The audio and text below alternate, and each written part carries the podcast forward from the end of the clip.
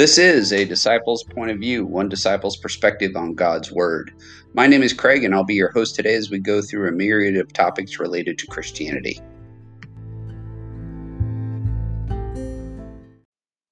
Welcome to week eight of the series entitled Tumultuous Times. We're going to cover today the bowl judgments uh, that are outlined in Revelation chapter 16. By way of a little bit of a recap, we'll go over real quick what we've already covered here in the series Tumultuous Times. The first two episodes were about the signs that we're seeing in our current world that is leading up to the tribulation period, which was the subject of episode three, the tribulation. Week four was about the rapture of the church, God removing his people off the earth prior to the tribulation. Week five is about the Antichrist himself, the one man that will rise up to be the world's final ruler and the false Messiah that he proclaims himself to be to the nation of Israel. And then week five was talking about the actually i'm sorry.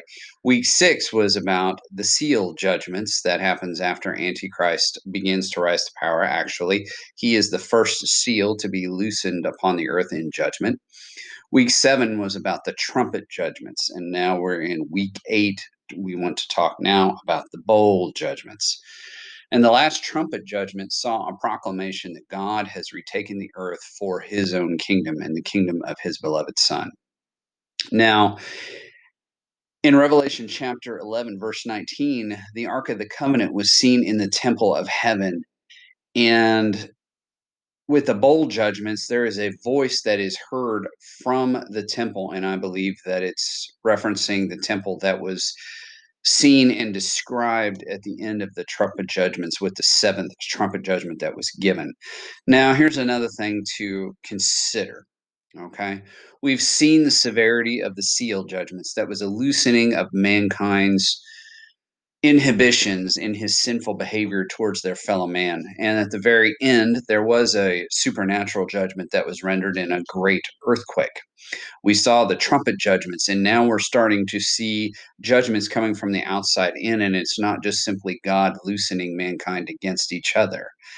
With those two series of judgments, the first one in the seal judgments, we saw 2 billion people killed. And we're also assuming with a current world's population of 7.8 billion rounded up to 8 billion, just to make the illustration a little bit easier.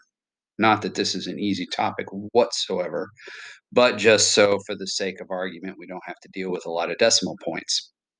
At any rate, 2 billion people are killed in the seal judgments, and around 2 billion or so are killed during the trumpet judgments. So, and that is just specifically the deaths that are outlined so far. There are a bunch of other judgments, such as the uh, the waters that were turned bitter or um, undrinkable, that was was said to result in quote unquote many deaths. In another one of the uh, trumpet judgments, the third of all the world's ships were destroyed. And I don't think they were probably unmanned at the time. They likely had people on board with them as well. So there are other judgments that are rendered that likely result in quite a number of deaths as well that we're not given specific numbers on. But at the very minimum, we're looking at probably about a little uh, over half of the world's population, if we're going with a current world population, has been killed during these judgments we got to remember one thing whenever we're talking about that much death and devastation. We got to remember that sinning against God and rebelling against God already carries a death sentence. That's an unpopular truth, but it's a truth nonetheless. In Ezekiel chapter 18, verse 20, God proclaims, The soul that sins shall die. The difference with Christians, however, is we believe and trust that Jesus took that punishment upon himself on our behalf. He was then resurrected from the dead as a validation that God accepted that and renders it as a truth. And this is the last of the series of three of the three judgments. So we already described the seal judgments, the trumpet judgments, and now these are called the bowl, B O W L judgments and they are by far worse. With the first bowl judgment, it's outlined in Revelation chapter 16, verses 1 through 2. And a voice, like I said before, comes from the temple that's mentioned in uh, chapter 11 of Revelation and tells seven angels to gather their bowls to pour out God's wrath on the earth. Again, it's emphasized in each of the series of judgments that these are God's wrath and not man's wrath. It's not Satan's wrath, but God's wrath.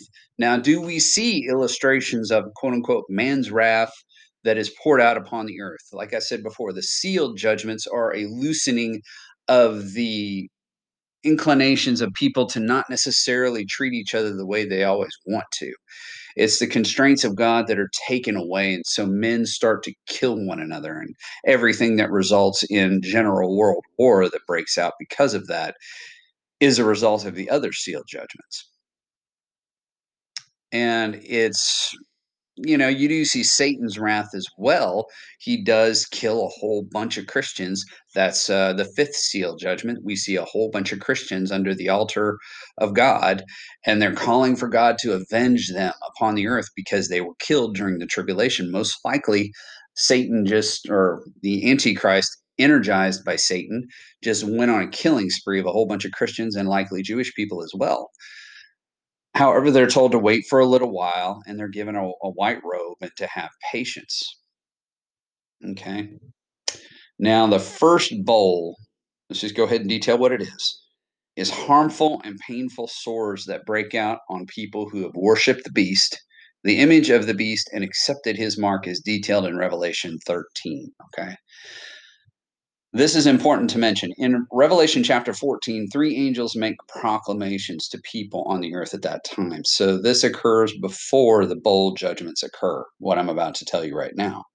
One angel preaches the gospel to all the world and tells them how to be saved. So already, even though all this judgment is going on, God is still putting out the gospel into the world, basically saying, hey, if you repent, you may still go through a heck of a time, but you're you're going to be saved. And a lot of people are said that they refuse to repent, they curse God and all this and that.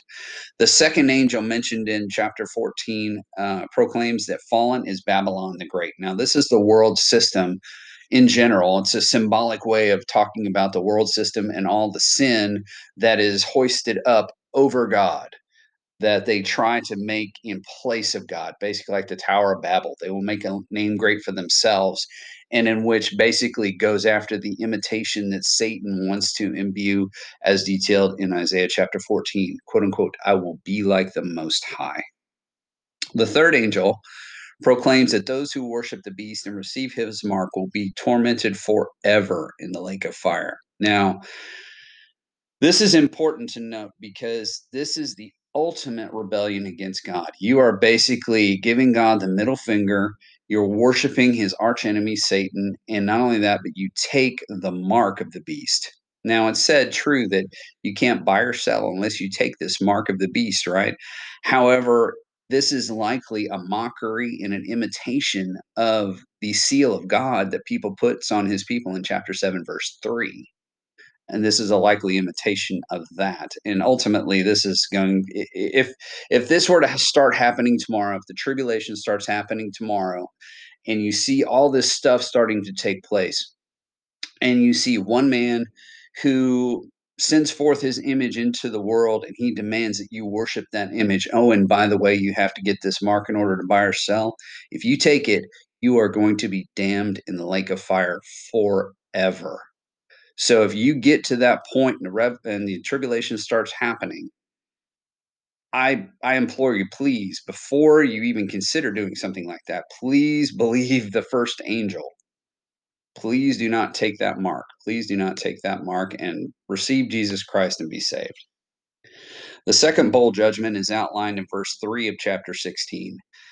Now the sea's 100% becomes as blood, but it's interesting the language is used. It says, blood of a corpse, and that is to say, a body that has already started to decay and been dead a while. In the trumpet judgments, only a third of the sea becomes like blood, and now it's 100%. When we're talking about the sea, we're talking about the oceans, right? So it's like, okay, well, that's salt water. We can't really drink that. That's going to make conditions incredibly horrible on the earth, but at least we still have fresh water, right? Well, let's get to the third bowl judgment that's detailed in verses 4 through 7 of chapter 16. now the fresh water supplies also become 100% blood. And this is done, and this is a direct quote for quote unquote, they have shed the blood of saints and prophets, and you have given them blood to drink. It is what they deserve. Now, keep in mind, people can only survive about three days without water. And this is going to go on, I'm sure, for a lot longer than three days. So likely this is going to lead to a lot more deaths, and we're not really given a number here. But what's what's even more I hate to use the word interesting, but for lack of a better term, in verse 7, the proclamation of how just this judgment is is given. Likely because you've got to figure God has now turned all the water on earth into blood. There is no more water to drink at this point in the tribulation, you're going to die very, very, very quickly. And so the Holy Spirit wanted the the apostle John who was writing this down to really know that this was going to be a just and rendered judgment. If we already talked about that the soul that sins shall die, that for nearly 2000 years the gospel has gone forward into the world, and especially now in the last 20 years with the proliferation of the internet, the tribulation hasn't happened yet. If you still haven't received Christ and you get to this point, if the tribulation again were to start tomorrow, and if you get to this point, the judgment is indeed just. And there is a lot of evidence to convict. And that we'll, we'll go over that in a couple weeks. The fourth bowl judgment is outlined in verses 8 and 9 of chapter 16, and the sun is given the power to scorch people with fire and fierce heat.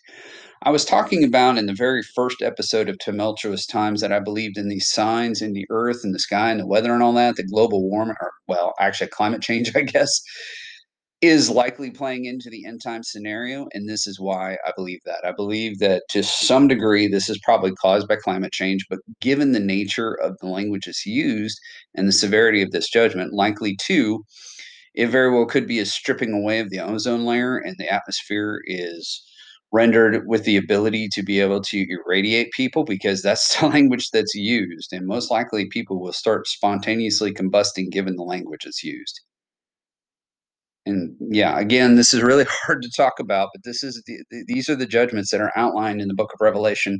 And and to be quite honest, while the hour of salvation is here, I just beg you to please take it. I beg of you to please.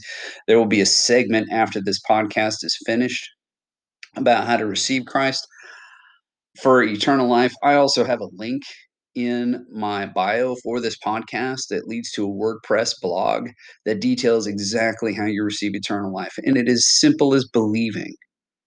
You just believe and receive Jesus Christ as your Lord and Savior, thereby turning away from your life of sin, and you take upon the sacrifice of Christ for yourself into your life. The Bible says that if you believe in your heart that Jesus was raised from the dead and you proclaim him as Lord, you will be saved.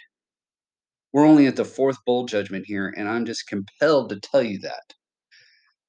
So, moving on in the fifth bowl judgment that's outlined in verses 10 through 11 of chapter 16, the throne and kingdom of Antichrist is thrown into darkness. Now, this is interesting. Again, I hate to keep using that word, but it's interesting only because it alludes to something else. This likely alludes to the same plague or style of the plague of darkness that fell upon Egypt in the book of Exodus. Okay. In Exodus chapter 10, verse 21, it described that the darkness that could be felt. And the reason why I think it alludes to that, and it's the same kind of darkness, is because later in the verses of Revelation 16, in verses 10 and 11, it says that they gnawed their tongues for the anguish they were experiencing.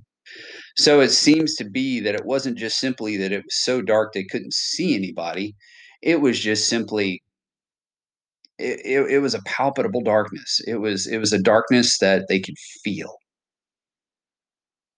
Moving on into the sixth bowl judgment that's outlined in verses 12 through 16 of chapter 16. It is said the great river Euphrates is dried up to make way for the kingdoms. I'm sorry, the kings of the east to be gathered at a place called Armageddon in verse 16. And it's always interesting because people say this is Armageddon, or the Bible calls this day Armageddon, as was in that movie that came out in 1998. Well, no, an asteroid coming to to Earth and whatnot for a single extinction event, and then that's it, done. We're we're out of here, kind of thing. We're we're, we're all dead. No, what what Armageddon what, what's said about Armageddon is that it's a place. It is a physical place. So in other words, I could say I'm going to Dallas tomorrow. I could also rightfully say I'm going to Armageddon tomorrow. So the language that's used is, I believe, a word in the he in the I'm sorry, the Greek called Harmageddo, and it means hill of Megiddo, hills of Megiddo, and it exists today.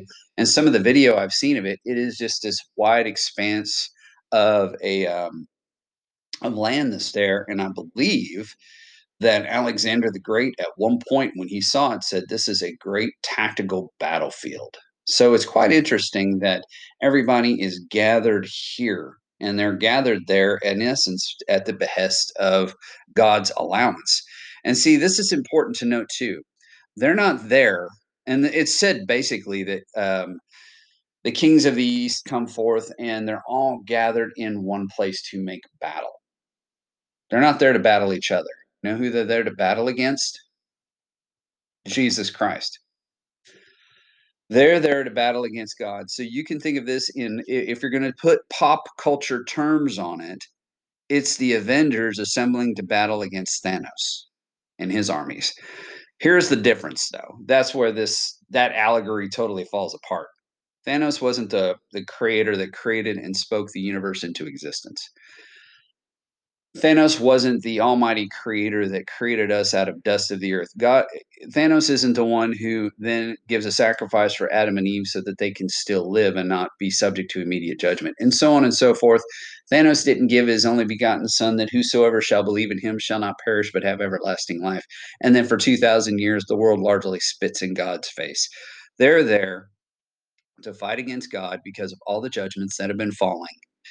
And these are armies and forces that are energized by demonic forces that come from the Antichrist, Satan, and the false prophet. I made allusions in the Antichrist episode how it is said that it is believed that this is a false trinity that Satan himself creates in the vein of what he said and I that's outlined in Isaiah 14 I will be like the most high and this is Satan's moment to try to finally defeat God and to accomplish that goal the interesting thing is, and we'll talk about this next week, is the return of Christ totally decimates Satan and all the forces that are there simply by a spoken word.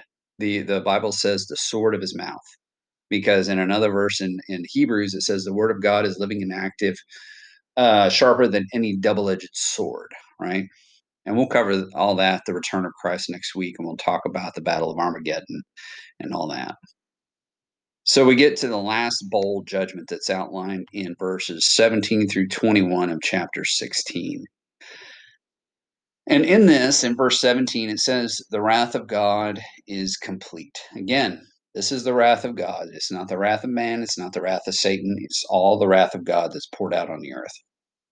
And an even worse earthquake occurs, worse than even the one in the sixth seal judgment. Jerusalem is said to be split into three parts all the rest of the cities of the earth fall. So New York, LA, Chicago, Paris, Rome, uh, Hong Kong, Tokyo, they're all gone. All of the cities of the earth fall. Oh, I already said that. I'm sorry. Babylon, the world system, and the Antichrist kingdom also falls. So basically, God totally wipes out all the accomplishments of man, all of the things that uh, man has done in defiance against God. He is totally taking care of basically sin and judged it harshly because it demands a harsh judgment. And he's also totally judged and taken out Satan and his kingdom as well. Last part of this bowl judgment is 100 pound hailstones fall. And it is said that people curse God because the severity of the plague of hailstones. So, all of this as a result of the world for the last 2,000 years, especially, but also throughout history, has largely rejected God and as I already said, for the last 2,000 years has largely rejected Jesus Christ and the free offer of salvation that he gives to the world. It's the most expensive free gift you'll ever receive because it is free to receive, but it costs the believer everything. But it is totally worth it because we fulfill our purpose. We were created to fellowship with God, but it also just avoids all of this. And it's not so much a factor of receiving eternal life because you want to avoid this. Sure, that's part of it, but we're created for fellowship with God and to enjoy Him forever and to enjoy the things that He wants to give us. It's not so much a factor of I'm just trying to get my get out of hell free card per se. Sure, that's part of it. And that's what motivated me to become a believer in Jesus Christ. I outlined in my very first podcast that I always had this impending sense of doom in my life prior to receiving Christ. And that's what motivated me. That's what made me receptive to hear what my friend had to say about witchcraft when I when I was curious about it, when I when I wanted to learn more about it and actually start practicing it myself. He told me, "No, you don't want to do that because I shouldn't be doing it." I was raised to believe that Jesus lived the perfect life. He died for my sins and he rose from the dead. And by believing in him, I could have eternal life. I'd, if I'd ever heard that before in my life, previous to that moment, it never clicked until that moment. And I'm hoping and praying that right now you're hearing this podcast wherever you are and who, whoever you may be, and maybe you're having one of those moments. Maybe you're thinking, I need to receive this gift of eternal life. I I don't want to go through this. I don't want to experience any of this. I want to do what it is you've been telling me I need to do this whole time. So how do I do that? That's going to be my next segment coming up here in a few seconds.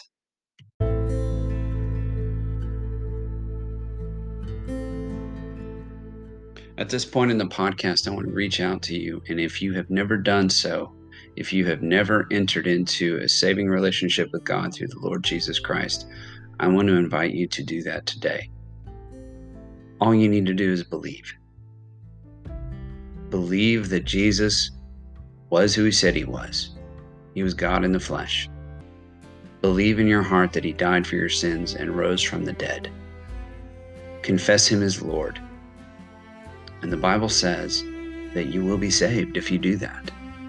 If you truly believe in your heart that Jesus is who he said he was and that he did exactly what he said he would do for you,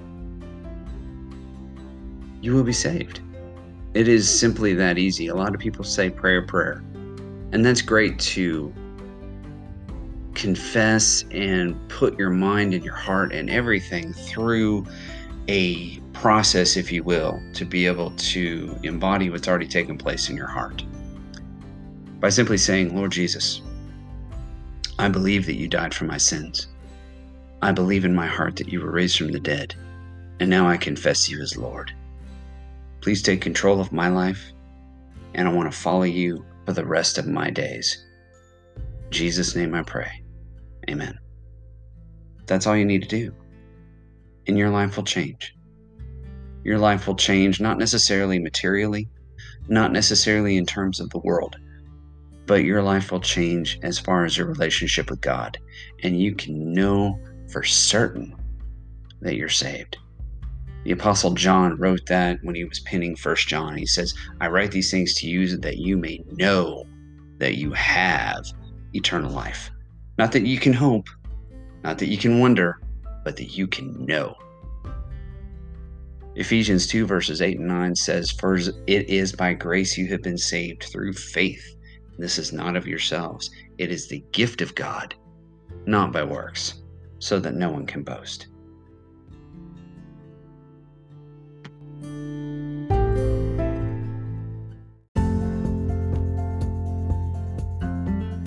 I want to thank you so much for listening to my podcast today. If you'd like to get in touch with me for any reason, I have the links for the social networks that I am connected on in my bio for this podcast. I'm also available at Gmail at Disciple POV, that's D I S C I P L E P O V at gmail.com. If you have anything that you would like to convey to me, such as something you agree with, something you don't, or anything else, or if you did receive the Lord Jesus Christ into your life, I'd love to hear from you today and to assist you on your new eternal journey.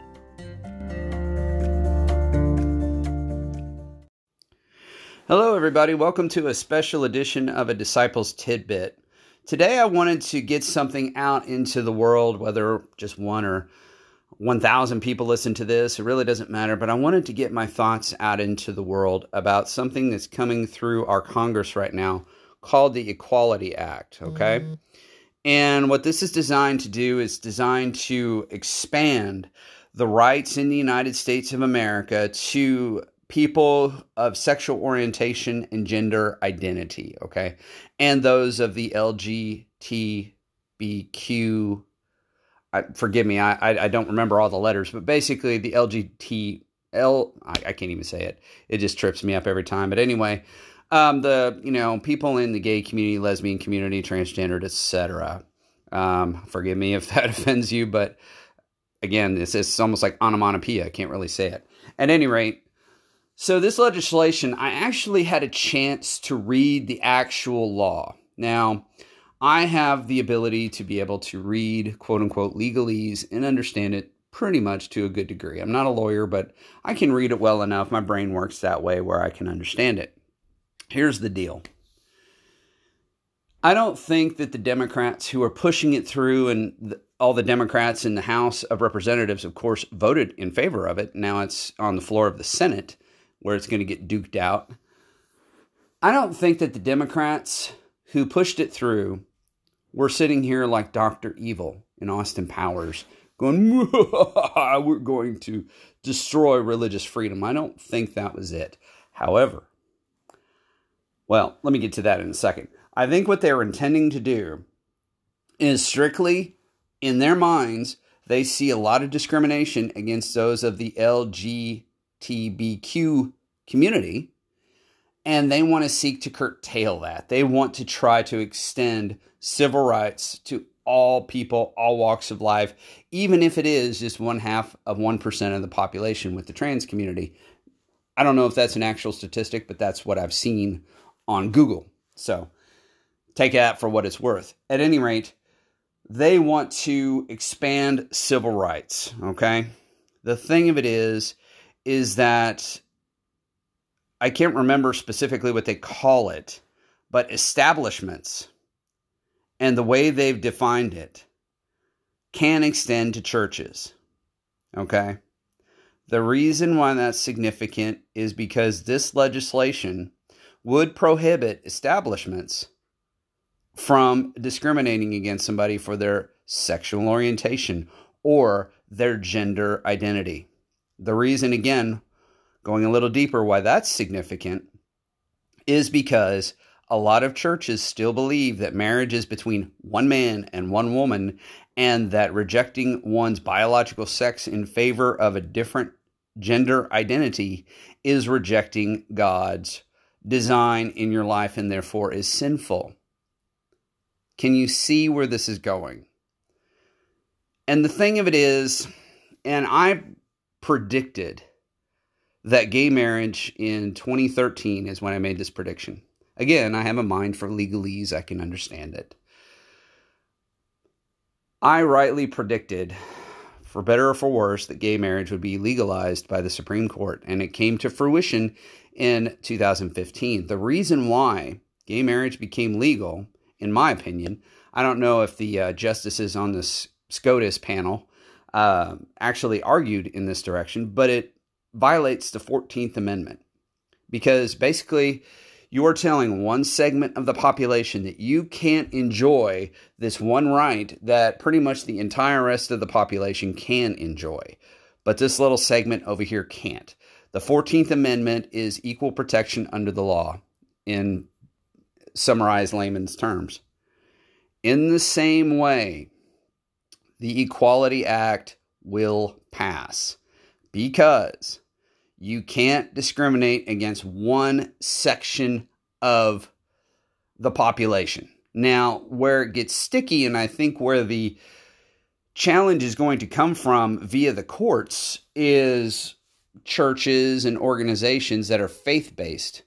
I guarantee you, most people aren't going to say anything against mosques that reject people's sexual orientation or gender identity. Everybody flocks to uh, try to defend Islam as much as possible. What they'll go after is the churches. And the thing of it is, you'll have activist people and organizations that will try to get jobs at churches and will try to destroy churches or will try to get them to change their doctrinal statements because, in their minds, just the mere factor that they exist is just sheer discrimination. If words are violence in 2021, then a church having a doctrinal statement saying that marriage is between one man and one woman and choosing a gender identity apart from your biological sex is rejecting God's plan in your life or design in your life and therefore is sinful, to them that is violence. So they will seek to change it and destroy it.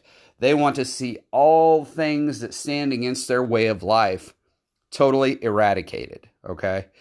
And it's not going to be enough for, say, like Max Lucado, who recently apologized for his stance on homosexuality in the past.